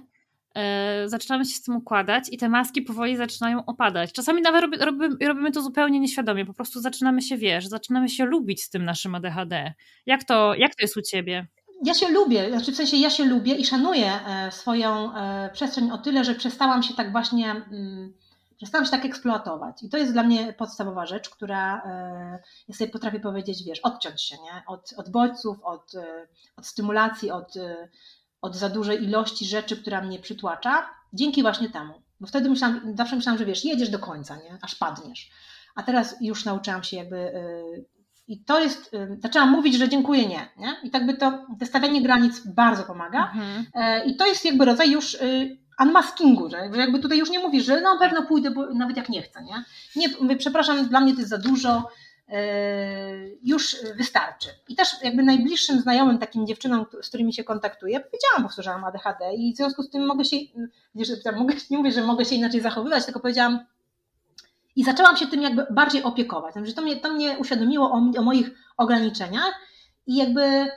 Mm, i poczułam, że oczywiście nie wszystkie może to kupiły w taki sposób. E, co więcej, ja się tego obawiałam, że jakby zacznę o tym bez przerwy teraz wszystkim gadać. I to też nie gryzłam się w język, ale na przykład jak widziałam, że moja koleżanka ma ADHD, to, jej, to powiedziałam, a potem tego żałowałam na przykład. Nie? Powiedziałam, słuchaj, jest taka sytuacja, że według mnie to po prostu to jest e, to po prostu tylko to. to. To jest tylko ADHD, a ona potem okazało się, że się jakby oburzyła z tego względu, że mm, nie to, że ja jej to wmówiłam czy coś, tylko mówię, to, czy mogłabyś jakby rozważyć ten temat, nie? Bo to pewnie by ci wiele pomogło. Albo na przykład poczytać książki na ten temat, żebyś na przykład mogła sobie jakby pomóc, dlaczego tak się z tobą dzieje i wtedy by ci to wiele rozwiązało y, twoich jakichś takich e, rozkminek i takich rozterek, bo widzę, że je masz, nie?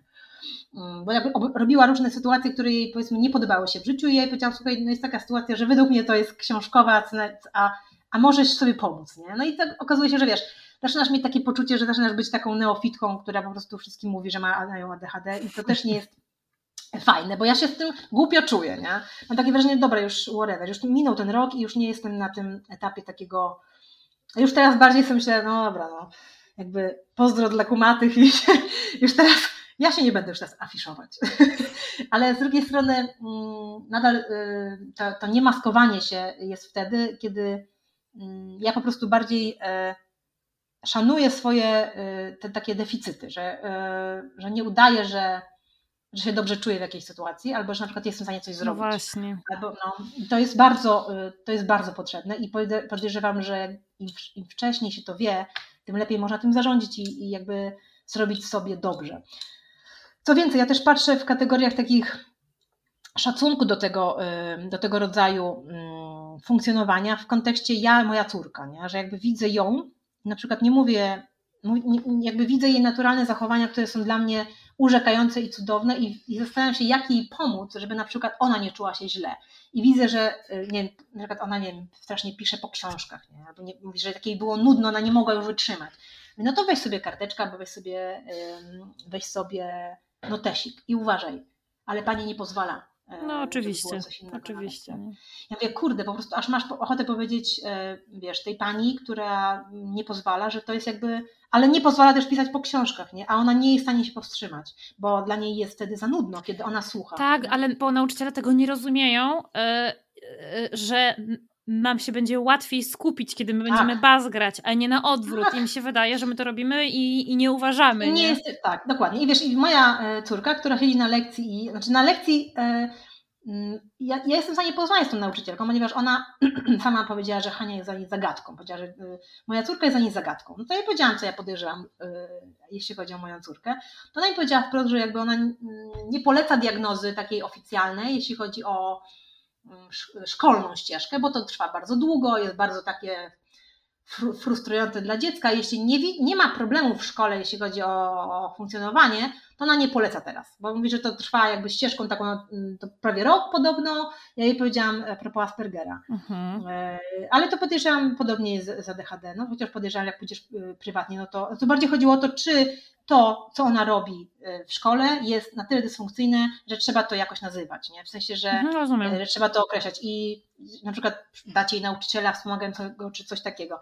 To ona w tym momencie jest na takim etapie, że ona się tak bardzo skupia w szkole, że to jest dla niej wszystko, co ona jest w stanie zrobić i po szkole ona ma, wiesz, meltdown i klimaty tego typu, mm -hmm. że ona po prostu mhm. wychodzi i je po prostu, i, i ona już ma dosyć, jest zła, jest, jest jakby taka przeciążona ja wtedy, wiesz, uzupełniam zasoby, mówię jej o odpoczywaniu, mówię jej, że to jest ważne, a ona nie wie, co się z nią dzieje i jest jakby, wiesz, dla niej, ale jest tak zafokusowana na tym, żeby być w szkole skupiona, że robi wszystko i to jest niesamowite. I to też mi daje do myślenia, że to jest też druga, jakby, druga nóżka, nie?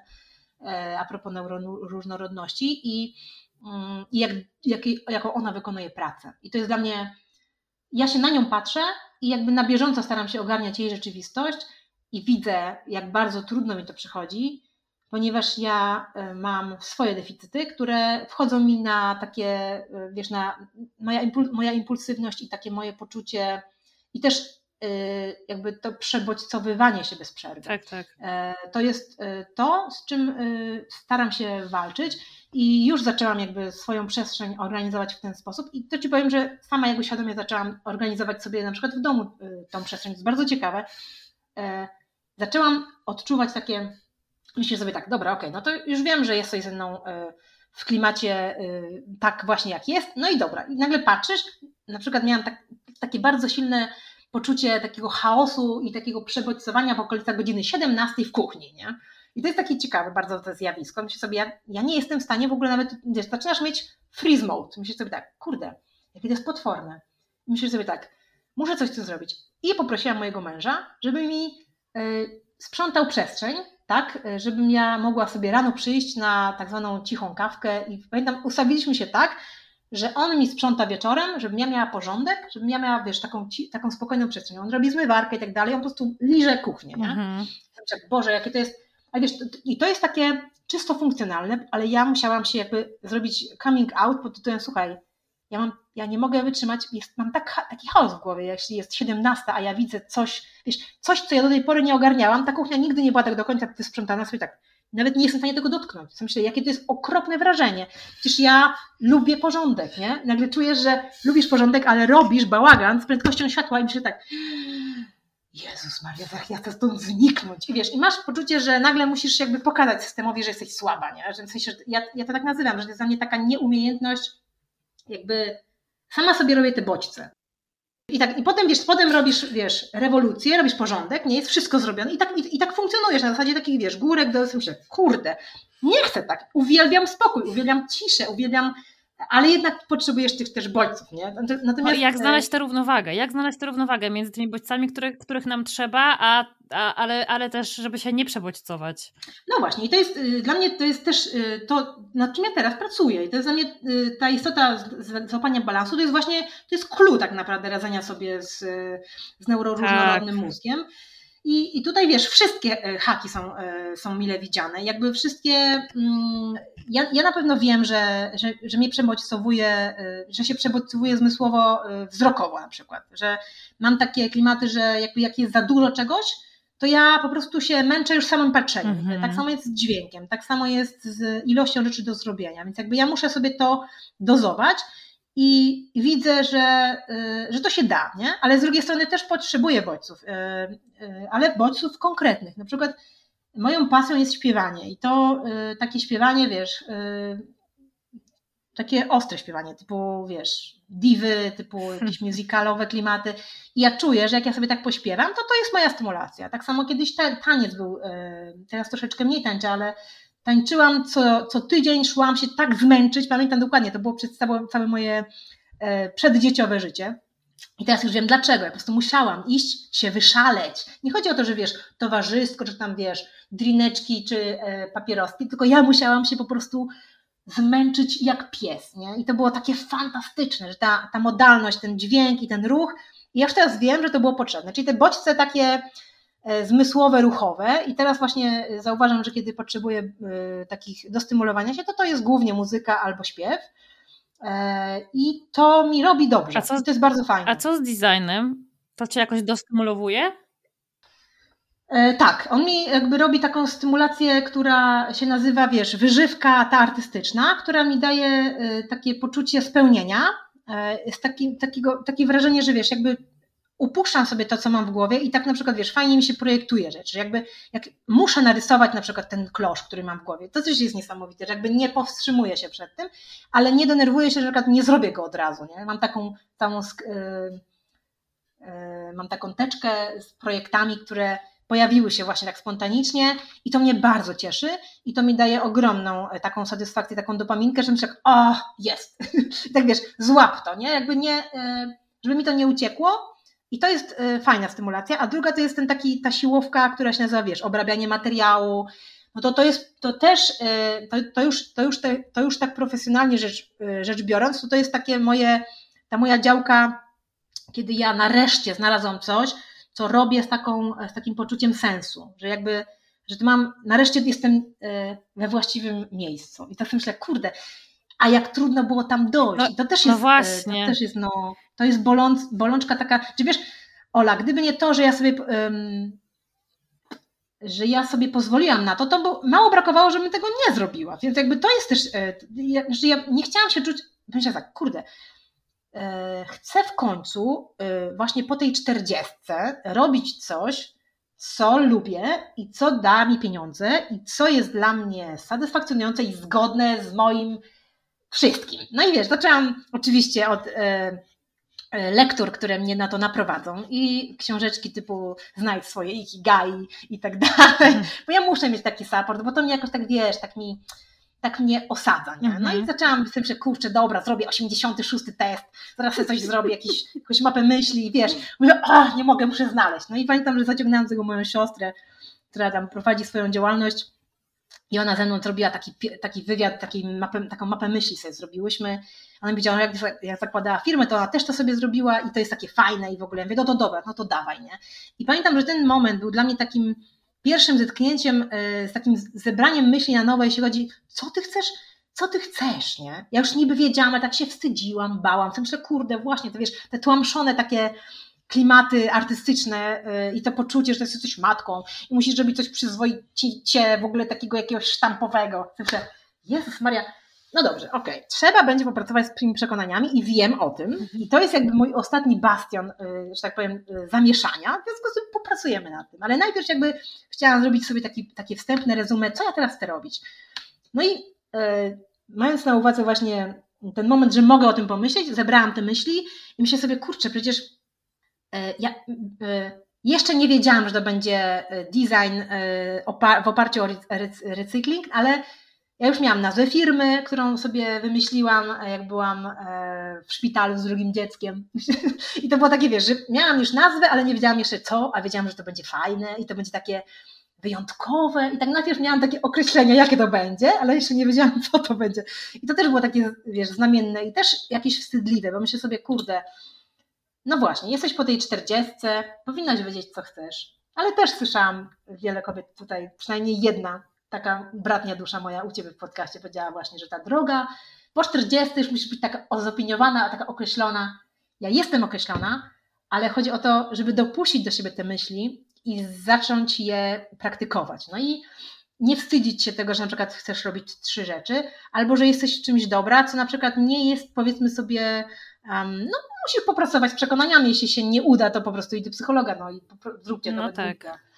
I wiesz, i to, i to rzeczywiście jest, yy, ma sens, nie? No i jakby i design mnie, design mnie stymuluje ostro. Jakby tutaj widzę, że to jest yy, bardzo duża jeszcze, znaczy taka, taka wiesz, fajna, yy, głęboka studnia, z której możesz czerpać i to jest fantastyczne i ja zajawkę mam na to y, taką, taką tak mi przyjemnie o tym myśleć, E, że sama, jak, jak teraz o tym mówię, to się do siebie uśmiecham. No i to jest jakby super. Natomiast to, i to jest tak, takie pocieszenie po tym, jak e, nie wiem, czy wiesz, ale jakby pracowałam, przez 10 lat miałam swoją działalność fotograficzną, która była dla mnie też jakimś taką zajawką, a ona w pewnym momencie mi się po prostu wypaliła. I to okay. też to wypalenie, w którym się skonfrontowałam, było dla mnie bolesne i takie, to było takie poczucie strasznej krzywdy i straty. Czyli sobie, kurde, tyle zainwestowałam, tak mi było dobrze i taka byłam dobra w tym. I po prostu nie jestem w stanie dotknąć aparatu, nie? I to było takie, do, takie dojmujące, wiesz. E, I też tak sobie, ale z kolei przypomnę sobie, jak doszło do tego, że zaczęłam się zajmować fotografią, to to takie bardzo adochadowe było, ponieważ wzięłam, wzięłam sobie taką kartkę i pomyślałam sobie tak, no dobra, tu jest psychologia, czyli warsztaty, tutaj jest fotografia, a tu jest właśnie, już wtedy się pojawiły lampy. I tak, psychologia, warsztaty i handmade, tak. Musisz sobie, musiałam sobie, wypisałam sobie, w co najbardziej zainwestowałam i I w co najbardziej zainwestowałam, w co jest jakby, wiesz, wszystko e, takim szłam tropem, że pójdę w to, co, w co najwięcej zainwestowałam czasu i pieniędzy. I wyszło, że fotografia, nie? No. I to był, to był mój taką metodą eliminacji, bo nie byłam w stanie się zdecydować na e, jedno, znaczy no wiesz, psychologia no to studia, to fotografia to z kolei ten sprzęt i to, co już robiłam, a ten design to też było tak, że już tam coś robiłam bokiem, już tam kilka, kilka rzeczy zrobiłam, sprzedałam i tak to było takie najbardziej raczkujące, nie? No i trafiło się, trafiłam na tą fotografię, yy, założyłam działalność i zaczęłam e, się tym zajawkować. I to było też takie, wiesz, wow, na 200%, jedziemy, w ogóle robimy, wszystko, wiesz. No i byłam szczęśliwa, wyobraź sobie wtedy, że wyeliminowałam e, wtedy dla mnie rzeczy, których jakby to już były dla mnie, powiedzmy sobie, nie chcę się zajmować wszystkim naraz. Nie miałam takie poczucie, że chcę się sfokusować i do widzenia. Mhm. I wiesz, to też było z jednej strony ograniczające, a z drugiej strony powiedzmy sobie, dało mi szansę, żeby się wtedy mocno skupić na tej fotografii. Dużo się nauczyłam i fajnie, i to było fajne. Natomiast potem zaczęłam sobie, wiesz, na przykład prowadzić kursy fotograficzne, tam pamiętam taki kurs, wiesz, zrobić dla takiej korporacji, pamiętam kursik, co myślę, why not? Wiesz, zaczę, zaczęłam się znowu, wiesz, zaczęłam znowu robić takie, e, takie rzeczy, które mimo wszystko dla mnie są wysiłkowe, bo to trzeba przygotować, wiesz, zrobić jakby zupełnie jakby z tego fokusa, zaczynasz, wiesz, e, nie wiedząc o tym, że masz ograniczone zasoby, zaczynasz jakby wchodzić w jakąś inną modalność, nie? I, i jeszcze nie wiesz, że to nie do końca jest dla ciebie dobre. No ale powiedzmy sobie, że zaczyna się, znowu mi się rozłazić, to myślę, kurde, znowu mi się rozłazi. No i potem stwierdziłam, że jakby mam nowy, nowy hiperfokus.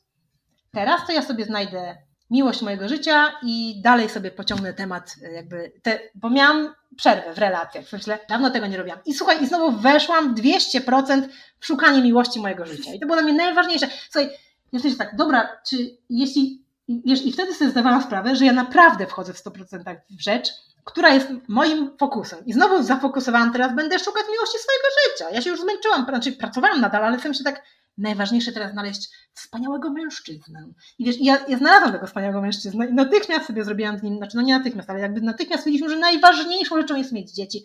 Słuchaj, to było tak za, tak pochłaniające moje wszystkie zmysły, że myślę, kurde, ja, ja po prostu już mi wystarczy. Ja po prostu teraz muszę stworzyć nową rodzinę, teraz muszę stworzyć swoje nowe życie i wiesz, i znowu jedziesz, nie? Wiesz, kurde, po prostu jak echa liceum, nie? Że po prostu moja miłość, najważniejsza. I wiesz, i znowu zajawka na tego gościa. Przecież sobie, nie, ja po prostu to, to jest niedobrze.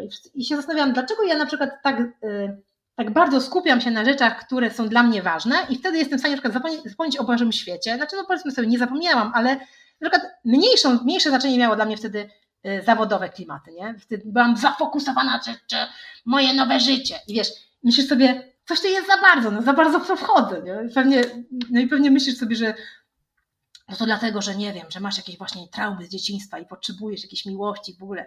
Nie, to po prostu masz, ty tak masz, zajawkujesz, po prostu potrzebujesz mieć, wiesz, dużo wrażeń, dużo bodźców, potrzebujesz mieć, wiesz, postawienie wszystkiego na jedną kartę, jedziemy, w ogóle jest super. Wiesz, I to jest jakby dobre, dopóki ci się wszystko układa. Jak się przestaje układać, to zaczynasz kminić, dlaczego ci nie układa i zaczynasz, wiesz, Sherlock Holmes, nie? I w ogóle jedziesz i angażujesz wszystkich naokoło. Hmm, ja teraz będę kminić i wiesz, i masz już tego dosyć. I co stwierdziłam sobie, że ja to w ogóle, ja ci nie nadaję, że właściwie ja to nie powinnam chyba mieć męża ani dzieci. Ja powinnam być wilkiem samotnikiem, robić swoje rzeczy, bo ja w to wszystko jakoś za bardzo wchodzę, nie? No Ale na szczęście, mhm. no na szczęście, na szczęście chodzi o to, że trafiłam na takiego y, człowieka, który z całym swoim ADHD jest osobą, która potrafi mi powiedzieć, słuchaj, uspokój się. Powiedzieć, wystarczy, już kopać mnie pod stołem. Już. I on to, ja na początku się strasznie na niego o to denerwowałam, ale on ma tą zajawkę, kiedy on, potrafi powiedzieć, słuchaj, już, spokojnie, spokojnie. To nie jest tak, że ja nie chcę, żebyś to, to robiła, tylko spokojnie, nie? I jakby widzę, że jest między nami taki słodki balans. Już teraz widzę, że to, co się dzieje, ma sens i się skleja i jakby wiesz. Ale na początku myślałam sobie, było, że nie, to jest w ogóle jakaś chora jazda, ja nie mogę się w ogóle wyrażać przez niego. On mi tak stopuje, on by chciał, żebym pracowała w HR-ze, najlepiej u niego w firmie, a ja chcę być artystką. No i on do mnie, on do mnie najpierw nie mógł zaakceptować tego faktu, że jakby, no ja nie chcę pracować w tym HR-ze, ale potem powiedział, no to w takim razie masz jakiś pomysł? Mówię, no mam, no mam różne pomysły, no wiesz, robiłam to, jak już się poznaliśmy, już fotografią się zajmowałam, teraz chciałabym zająć się designem takim i takim. A on takim? Mówię, no takim, no właśnie takim, no słuchaj, no recycling, zajebista sprawa, w ogóle zobacz jaka jest jazda, w ogóle jeszcze nie zrobiłam lampa, już mam zlecenia. A on mówi, no dobra, no to, ale ogarniesz tak? No ogarnę, ogarnę, spoko, spoko, spoko, ogarnę. No i wiesz, jak się, jak się zapoznajesz ze swoją dziedziną nową, która jest zupełnie nowa dla ciebie i zajawkujesz ją, odwiesz, fokusujesz się na wszystkich rzeczach związanych z tym, y, co robisz, to zdarzają się też klimaty typu um, obrażasz się na przykład na to, co się dzieje. E, w ogóle nie wchodzisz do pracowni przez trzy tygodnie. W ogóle, mm, wiesz, miałam po prostu foch za fochem. To, to nie jest dobre podejście do bycia artystycznym rzemieślnikiem, jeśli się obrażam na to, że nie mogę znaleźć jakiegoś połączenia, albo że frustruję się, że nie mogę na przykład zrobić tego tak, jakbym chciała. I wiesz, te, i te, ta moja droga do dochodzenia tego, do tego, gdzie teraz jestem, która nadal, jest, nadal jestem w drodze, ale powiedzmy sobie już bardziej świadomie i bardziej spokojnie, była burzliwa i bardzo wyboista, ale strasznie właśnie stymulująca, tylko że właśnie, wiesz, gdybym nie miała na przykład ludzi, którym o tym opowiadałam, nie wiem, osób, które zajawkowały się tym, co robię i mnie wspierały, to pewnie bym to yy, olała, nie? Powiedziała sobie, nie, nie, nie, nie, w ogóle do widzenia, ja nie jestem wykształconym rzemieślnikiem, nie mam szkoły artystycznej i takiego rzemieślniczego takiego stowarzyszenia naokoło siebie, którzy mnie wspierają, mówią, to rób, to rób to, nie? Tylko wręcz przeciwnie. Możesz mi mówić, żebym, może sobie dać tym spokój. Jeszcze raz mi powiedzieć, że mam sobie dać tym spokój. W końcu sobie nie dałam z tym spokoju, spokoju, w końcu zaczęły się pierwsze sukcesy i mąż do mnie mówi, no to rób, to teraz to, rób, rób, rób. Mówię, ale wiesz, jakoś nie mogę, bo od trzech tygodni chorują mi dzieci na przykład, nie? I, wiesz, I to też są jakby klimaty mocno frustrujące i też musiałam się nauczyć, że życie moje y, jest jakby podzielone na opcję bycia mamą, która się opiekuje dziećmi i wtedy nie ma szans, żeby na przykład pracować i wyżywać się tak, jakbyś chciała artystycznie i nie obrażę się na to. Jakby e, uczę się tego um, znajdowania przestrzeni na, na siebie taką e, szaloną artystycznie i na to, że jednak są momenty, kiedy jak ostatnio e, i ostatnie ferie, kiedy miesiąc, właściwie miesiąc wyjęty z życiorysu, bo my z mężem mieliśmy covid a dzieci miały ospę.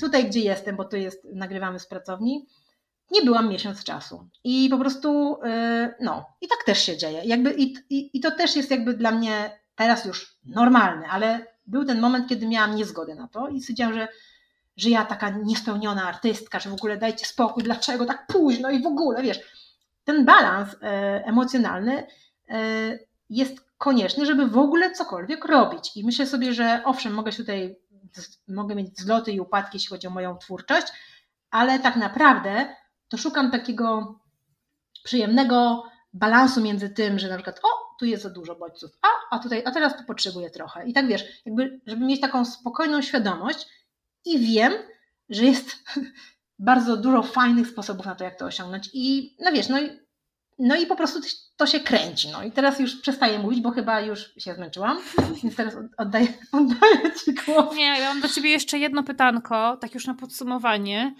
Mm bo interesuje mnie taka rzecz, no bo właśnie, będąc taką intensywną adachadówką, która się tak zajawia na coś i robi to na 200% od początku do końca, no to co, co robisz, jeżeli coś, żeby się uchronić teraz w, w, tym, w tym nowym świecie designu przed wypaleniem?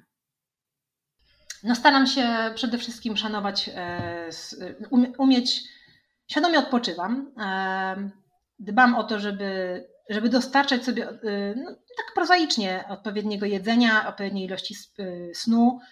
Um, ciągle sobie przypominam, że, um, że trzeba szukać na przykład nowych inspiracji i jakby nie zrażać się niepowodzeniami. Wiesz, dialog wewnętrzny to jest jakby jedna sprawa, ale też tak prozaicznie, po prostu wiem, że idealnie na mnie działa e, qigong, tai chi, yoga, że takie rzeczy um, które są związane z takim balansowaniem ciała, e, absolutnie fantastycznie działają na głowę. I wtedy ja się po prostu wyciszam. Tak samo e, z, z takim. E, I wtedy pojawia się ten moment, kiedy mogę sobie, jakby wiesz, zre, zrekonstruować zasoby, i wtedy, kiedy czuję, że już na przykład nie mogę pracować, to wtedy wiem, że to jest spoko i że trzeba to po prostu odrobić. I już nie ma takiego wrażenia, że o Boże, co się dzieje? Bo wiesz, na początku to było takie znak zapytania nad głową, że jakby o rany, coś jest nie tak. A teraz już wiem, że po prostu zwyczajnie wyczerpały mi się baterie i że to wróci, że ten stan, czyli jakby ta świadomość ciała i tego, że trzeba, um, że jestem, mam skłonności do wchodzenia za bardzo, e, bardzo mi, e, znaczy sama świadomość jest już naprawdę bardzo, y, bardzo pomocna w tym, żeby sobie tego nie robić. Mhm. Natomiast rzeczywiście mm, dziwnie się, dziwnie się czułam, kiedy nie wiedziałam, y, co ze mną jest. A teraz, y, poza tym, że czuję się na przykład zmęczona w trakcie tej rozmowy, nie? Że, że już, już czuję, że, że mówiłam intensywnie o sobie i jest mi gorąco, to wiem, że to jest naturalne i normalne, ale też mam wrażenie, że wynika to z tego, że właśnie nie robiłam tego, nie robię tego często, nie rozmawiam o tym, co się ze mną dzieje, tak, tak wiesz, w taki intensywny sposób, tyle ci chcę powiedzieć, wiesz, że w ogóle przekazać ci w ogóle w pigułce, w ogóle wiesz, i pewnie teraz jak skończymy rozmawiać, to powiem sobie, Boże, przecież chciałam zupełnie co innego powiedzieć, to jest normalne, ale faktem jest, że mm, szanuję swoją taką pobudliwość i staram się jakby przede wszystkim łapać ten balans. I ten, e, i wiem, że się da, i wiem, że warto na przykład, y, mm, no właśnie, czasem sobie, czasem y, widząc też na przykład po ludziach, którzy są z mojego otoczenia i na przykład nie mają jeszcze tej świadomości, wiem, jak ja pracuję nad sobą, żeby na przykład sobie nie przysparzać jakichś problemów. Czasami zdarzało się w życiu, y, że na przykład wiesz, szłam gdzieś za bardzo, a potem żałowałam. Teraz już tego nie robię i to jest niesamowicie, i to jest piękne. Cieszę się, że to w sumie się dzieje teraz. Natomiast mam też wrażenie, a propos tego mojego, mm, tego co ci y, napisałam, że ja podejrzewam u siebie jakąś, jakiś element autystyczny, że to dzięki temu ja mimo wszystko, bo tak jak teraz intensywnie sobie rozmawiamy, ja naprawdę mm, nie działam w ten sposób cały czas. To jest też tak, że mm, ja mam też tą drugą taką działkę, gdzie jestem właśnie, gdzie ja po prostu um, mam takie swoje różne, y, bardzo takie spokojne klimaty, bardzo rutynowe, bardzo takie um, schematyczne, do których ja dążę i ja po prostu tego bardzo sobie je cenię, a, y, a one, nie wyobrażam sobie bez nich y, życia, a są też kawałki, w których kompletnie nie mam żadnych e, schematów. Nie? I to jest mhm. takie dla mnie, e, to jest dla mnie takie oczywiste, że ja znaczy dopatruję się w sobie e, tej, tego kawałka autystycznego, dlatego że na przykład przypomniałam sobie taki epizod, jak, jak byłam dzieckiem, gdzie miałam taką zajawkę, że na przykład, nie wiem, dzieci się bawiły na, na dworzu i nagle ja sobie wymyśliłam, że ja potrzebuję ubrać się w taki określony sposób i pójść drogą ku zachodzącemu słońcu. I to był taki, tak sobie wymyśliłam, pamiętam to jak dzisiaj.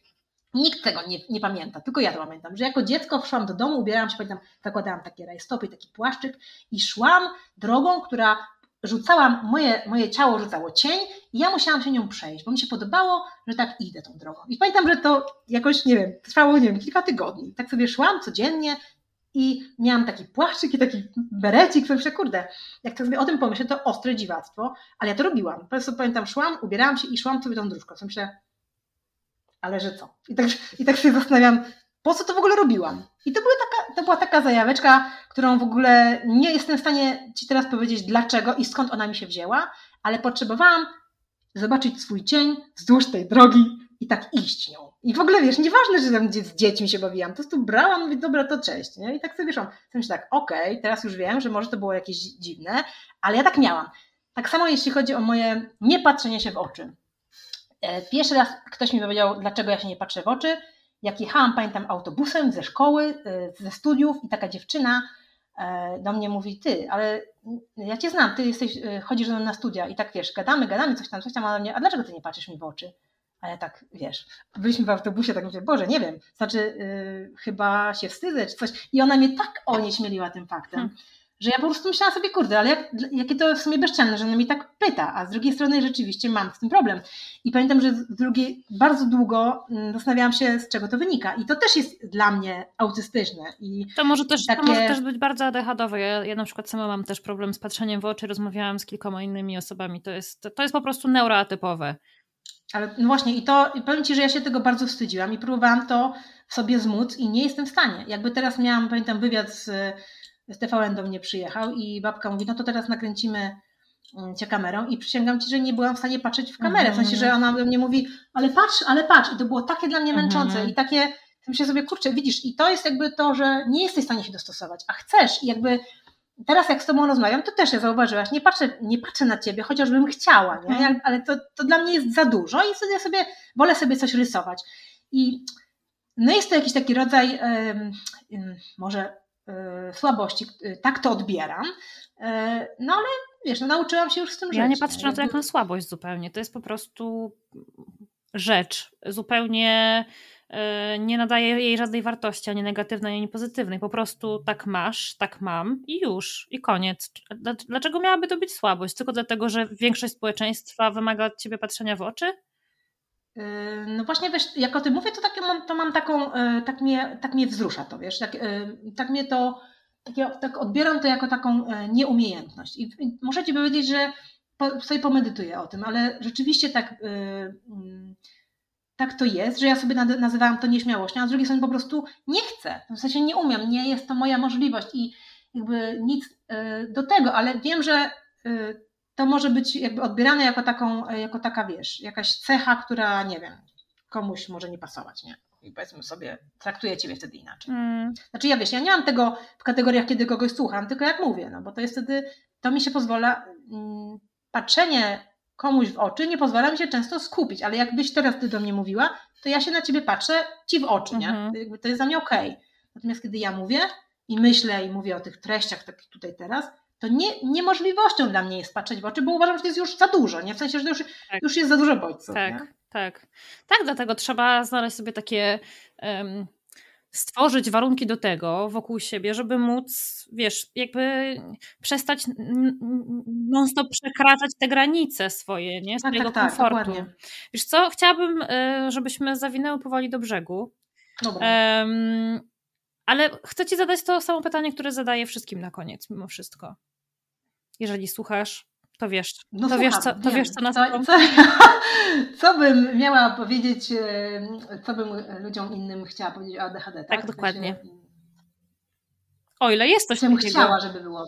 No ja, ja, wiesz, ja bym chciała, żeby, y, żeby była taka większa świadomość tej neurotypowości, żeby ludzie nie traktowali tego jako rzecz, która jest y, tabu, albo y, że jest jakąś, ponieważ uważam, że jest jakiś początek takiego ruchu świadomościowego i to już trwa jakiś czas, chciałabym, żeby ludzie traktowali to jako, mm, żeby było więcej takiej psychoedukacji na ten temat. I w ogóle takiego, tak jak nie wiem, o depresji są różne kampanie, y, nawet o autyzmie już zaczyna się powiedzmy więcej na ten temat, ale y, to bym chciała, żeby jakby w ogóle neurotypowość była traktowana jako coś, co po prostu jest częścią naszego życia i ludzie z neurotypowością są normalnymi ludźmi, którzy funkcjonują w rzeczywistości i jakby żeby ta rzeczywistość mogła się zacząć do nich, dla nich zmieniać. I to jest jakby taka moja tak bym chciała, żeby było, mhm. nie? Czyli, czyli jakby, żeby nie było poczucie, że ja mówię, słuchajcie, mam ADHD, to wszyscy mają ADHD, ty nie masz ADHD, nie wyglądasz na ADHD, tylko mali chłopcy mają, wiesz, takie, żeby, żeby nie było tego, żeby to się już jakby przelało, tak. nie? Tak samo z, z autyzmem. Ja powiem Ci tylko jeszcze jedną rzecz, a propos tego, y, że ja na studiach będąc, absolutnie nawet nie podejrzewałam siebie w jednym promilu, że mogę mieć ADHD. E, co więcej, mm, wiedziałam tyle o autyzmie, co, e, co było na ogłoszeniach, e, wiesz, zatrudnię studenta psychologii do opieki nad autystycznym chłopcem. No tak. Jakby wiedziałam, że to jakby to jest ten temat i w życiu nie myślałam sobie w kategoriach, że ja mogę mieć jakąś, jakąś neuroróżnorodność. Zresztą tak jak mówię, to, to wtedy, wtedy nie było tego w, w książkach.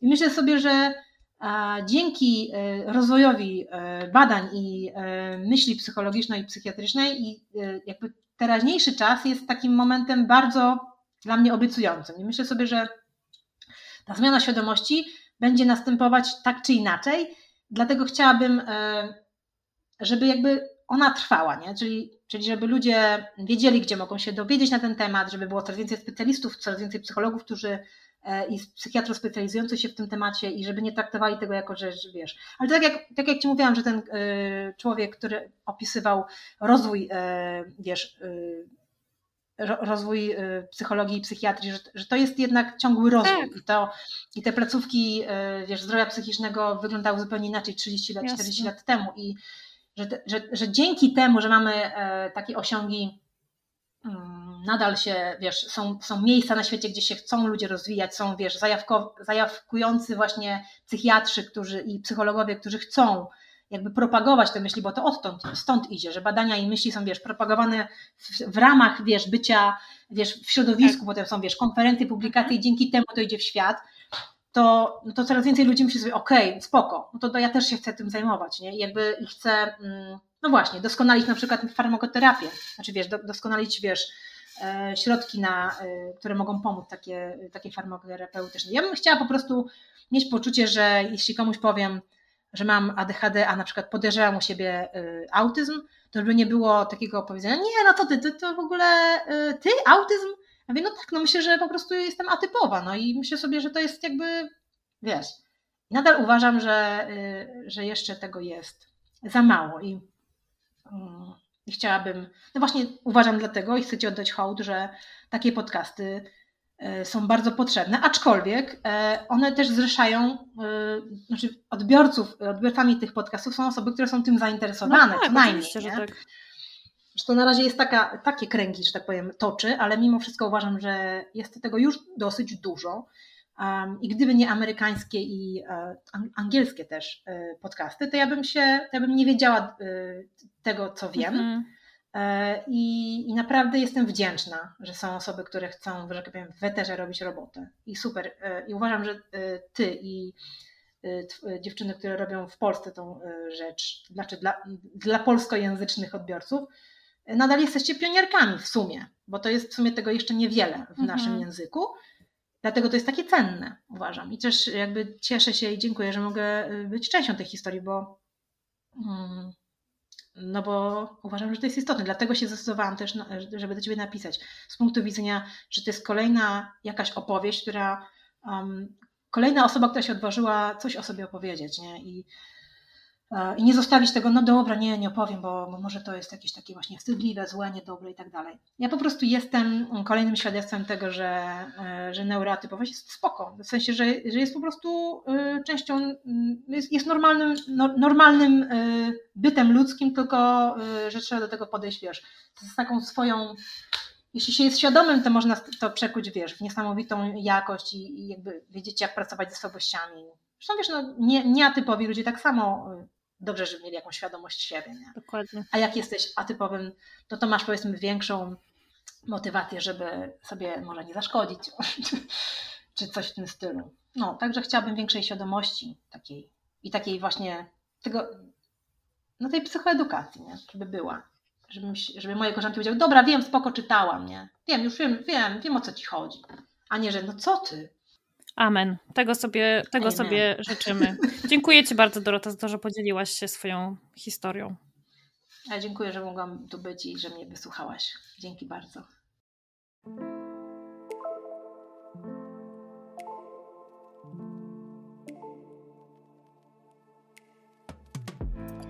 Wielkie dzięki za wysłuchanie tego odcinka. I oczywiście Spotify, YouTube czy TikTok nie powinny być wyznacznikami diagnozy. Ale jeśli to, o czym tutaj rozmawiałyśmy, brzmi dla ciebie podejrzanie znajomo, to mam nadzieję, że zaopiekujesz się sobą i wykonasz pierwszy krok w kierunku pójścia po pomoc, bo każda z nas na to zasługuje. Do usłyszenia w kolejnym odcinku.